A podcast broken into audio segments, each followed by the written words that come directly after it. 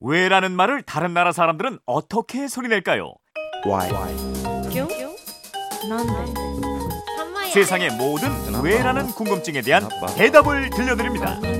궁금증에 대한 가장 친절한 설명서. 그건 이렇습니다.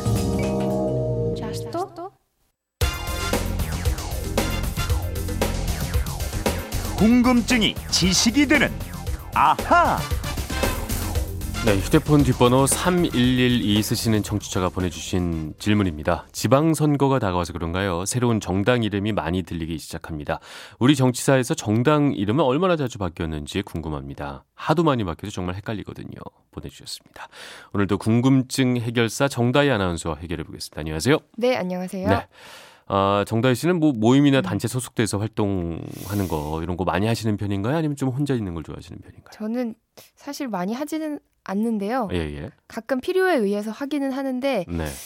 확실히 좀 비슷한 목표를 가진 사람들끼리 모여서 같이 의견을 개진하고 행동하면은 효과가 있긴 한 것 같아요. 혼자보다. 네. 아, 주로 모였던 그뭐 모임 단체 중에 기억나는 거 한두 개만 소개해 주신다면 뭐 저는 아나운서 지망생일 때 네. 이제 같이 스터디 뭐 아. 네.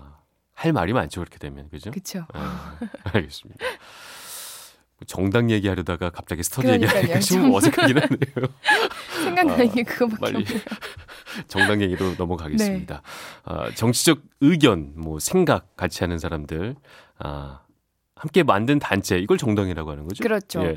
아무리 좋은 생각과 의견이 있어도 혼자서는 정치에 대한 생각을 펼치기가 힘들잖아요. 네. 특히 우리나라는 직접 민주주의가 아니라 대의 민주주의를 하고 있습니다. 누가 대신 내 뜻을 전하는 민주주의, 이 대의 민주주의에 필요한 세 가지가요. 네. 정당과 선거, 의회인데요. 특히 정당은 다양한 국민의 의사를 수렴해서 정책으로 반영하니까 꼭 필요한 단체죠. 네, 정당이 뭐 현대 민주 정치 핵심으로 자리 잡은 지는 오래입니다. 정당 설립은 어떻게 되는 건가요? 이 정당 법에 따르면 정당은 수도에 있는 중앙당과 특별시, 광역시, 도에 소재하는 시도당으로 구성되는데요. 네. 다섯 개 이상의 시 도당을 가져야 하고 시 도당은 각 지역 관할 구역 안에 주소를 음. 둔 1000명 이상의 당원을 갖춰서 중앙선거관리위원회에 등록하기만 하면 됩니다. 그 말만 들으면 그렇게 설립이 까다로운 것 같지는 않은데 뭐 네. 그래서 정당이 그렇게 많이 세워지고 사라지고 또 당명도 바뀌고 이런 건가요? 그렇게 볼 수도 있을 것 같아요. 어, 근데 전종환 아나운서 제가 네. 퀴즈 하나 드릴게요. 네. 현재 우리나라에 있는 정당 수 모두 몇 개쯤 될까요?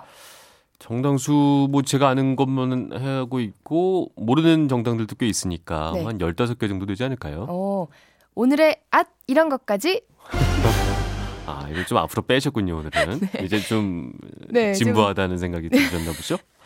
오늘 조금 다르게 앞으로 빼셨습니다. 빨리 해봤습니다. 네. 자, 이 시각 현재 중앙선관위에 등록된 정당은 모두 36개입니다. 오, 생각보다 어, 많은데요. 엄청 많죠. 예. 근데 오늘 국민의당과 바른정당이 통합해서 바른미래당이라는 이름으로 출발을 하니까 이제 몇 시간만 지나면은 35개가 되겠네요. 야, 그러면 35개의 정당명이 있다는 얘기잖아요. 그렇죠. 정당도 일종의 상품이잖아요. 예. 그래서 정당 이름을 지을 때 심사숙고해서 짓고 때로는 공모를 통해서 짓습니다.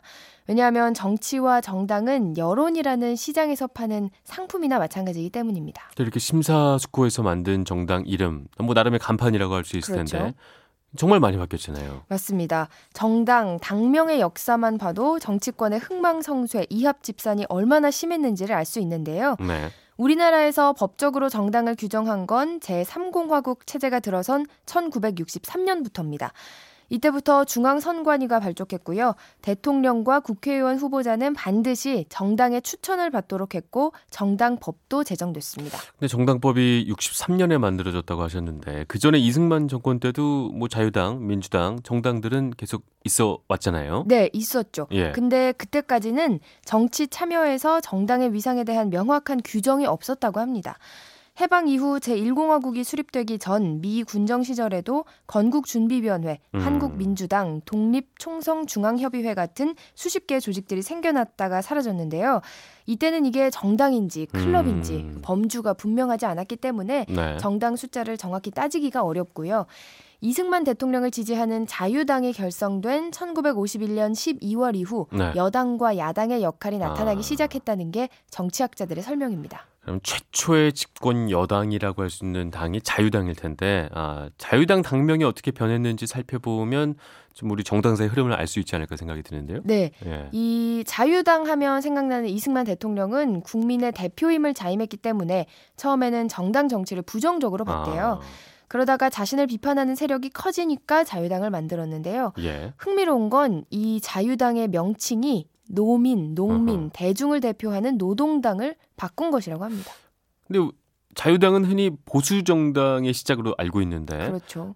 그럼 이 당이 어쨌든 시작할 때는 노동자와 농민을 토대로 한 정당 이걸 표방했다는 그런 말씀이시죠? 네, 그렇습니다. 왜냐하면 당시 야당에는 아하. 상대적으로 지식인과 재산가들이 많았거든요. 예. 이걸 겨냥했는데 실제 정책이 그랬는지는 따져볼 일이지만 음. 어쨌든 대중을 정당 기반으로 하려는 최초의 전략으로 평가받고 있습니다. 어, 좀 의외네요, 이것도. 그렇죠. 아, 자유당 다음은 공화당인가요? 네, 예. 보수 정당의 명맥을 잇는 정당으로 보면은 그렇습니다. 박정희 정권의 공화당, 전두환 정권의 민주정의당, 이어서 노태우 김영삼 정권의 민주자유당 이런 정당들이 이름을 바꿔서 권력을 이어갔죠. 네, 이때만 해도 당 이름이 요즘처럼 많이 바뀌진 않았군요. 네. 대통령 한 명 집권 시기와 거의 일치하는 그런 느낌이에요. 어, 네, 그렇습니다. 예. 대체로 일치합니다. 그래서 우리나라에서 가장 오래 쓰인 당의 이름이 뭔지 아세요? 뭐죠? 바로 공화당입니다. 아, 아. 박정희 정권 재임 기간인 1963년부터 그렇죠. 1980년까지 17년 7개월 동안 장수를 누렸어요. 야, 역시 뭐 오래 집권하면 할수록 당의 이름은 오래 간다. 이렇게 이해를 하면 되겠군요. 네. 지금의 야당, 보수 정당은 집권 기간이 길었기 때문에 그렇죠. 당명 변경이 많지가 않았는데 음, 야당이 된 다음부터 이름이 자주 바뀌기 시작했죠.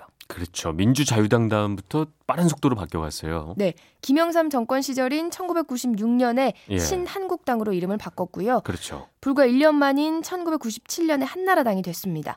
한나라당은 14년을 존속하다가 2012년에 새누리당으로 당명을 바꿨고요. 예. 박근혜 대통령 탄핵으로 인한 조기 대선을 앞두고 지난해 자유한국당으로 이름을 변경했습니다. 음, 역시 뭐 외환 위기나 탄핵 같은 위기를 맞거나 아니면 집권하지 못했을 때 그 책임을 지고 당명을 바꾸는 뭐 혹은 뭐 선거를 앞두고 음. 이런 흐름이라고 볼 수 있겠군요. 맞습니다. 그래서 현 집권 여당 과거에 오랫동안 대통령을 배출하지 못하고 야당 네. 생활을 오래 했던 정당은 이름을 훨씬 더 자주 바꿨습니다. 그렇죠. 굉장히 복잡할 거예요. 흩어졌다 모였다. 어차피 또 선거를 이기기 위해서 다시 막 이하 집산이 이루어지니까. 그렇죠. 예. 자유당처럼 현 여당의 모태 역시도 조금 아이러니합니다. 예. 광복 직후 보수 세력이 집결돼서 이승만을 초대 대통령으로 만든 한국 민주당이 모태거든요. 예. 하지만 이승만 노선에 반발해서 1949년 민주국민당으로 간판을 바꿨습니다. 네. 그리고 1955년에 창당한 민주당에서 시작해서 신민당을 거쳐 1963년 민정당, 다시 민주당, 1967년에 다시 신민당이 됐습니다. 어렵네요. 왔다 갔다 보통. 이제 주로 민주당과 신민당을 번갈아서 왔다 갔다 한 그런 네, 느낌이에요. 네, 맞습니다. 예. 그러다가 1985년에 신한민주당으로 양김이 손을 잡았다가 예. 1987년 김영삼이 주도한 통일민주당과 음. 김대중이 주도한 평화민주당으로 그렇죠. 음. 갈라섰고요. 이후 분열과 통합이 계속 일어났는데요. 1997년 김대중 정권 이후에만 10번이 넘습니다. 그렇죠. 이름도 새정치국민회의, 새천년 민주당, 열린우리당, 대통합민주신당, 민주통합당, 민주당, 새정치민주연합, 그리고 지금의 더불어민주당까지 이름도 아. 아주 비슷한 듯 다 다채롭습니다. 어쨌든 민주는 웬만하면 지키려고 하는 느낌은 있고 네. 민주를 축으로 해서 앞뒤가 계속 음. 바뀌어가는 그런 흐름이라고 볼 수 있겠군요. 그렇습니다. 그 과정에서 또 국민의당이 또 떨어져 나갔죠. 맞습니다. 예. 재작년에 총선을 앞두고 국민의당이 만들어졌는데 네, 이번에 다시 바른정당과 통합하면서 바른미래당이 됐고요. 그렇죠. 이 과정에서 통합 반대파 의원들은 지난주에 이미 민주 평화당을 음. 확정해서 등록을 했죠. 민주의 부활이군요, 그렇죠. 네. 음.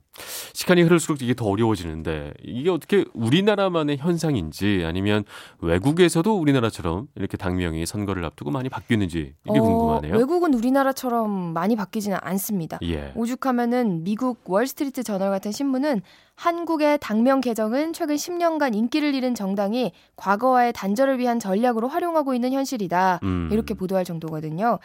지금 집권당인 미국 공화당은 160년 이상의 역사를 가진 이름이고요. 네. 민주당도 1828년에 이름이 확정돼서 지금까지 쓰이고 있습니다. 네. 영국도 보수당은 1912년에 창당한 당이고요. 노동당 역시 1906년부터 쭉 쓰고 있습니다.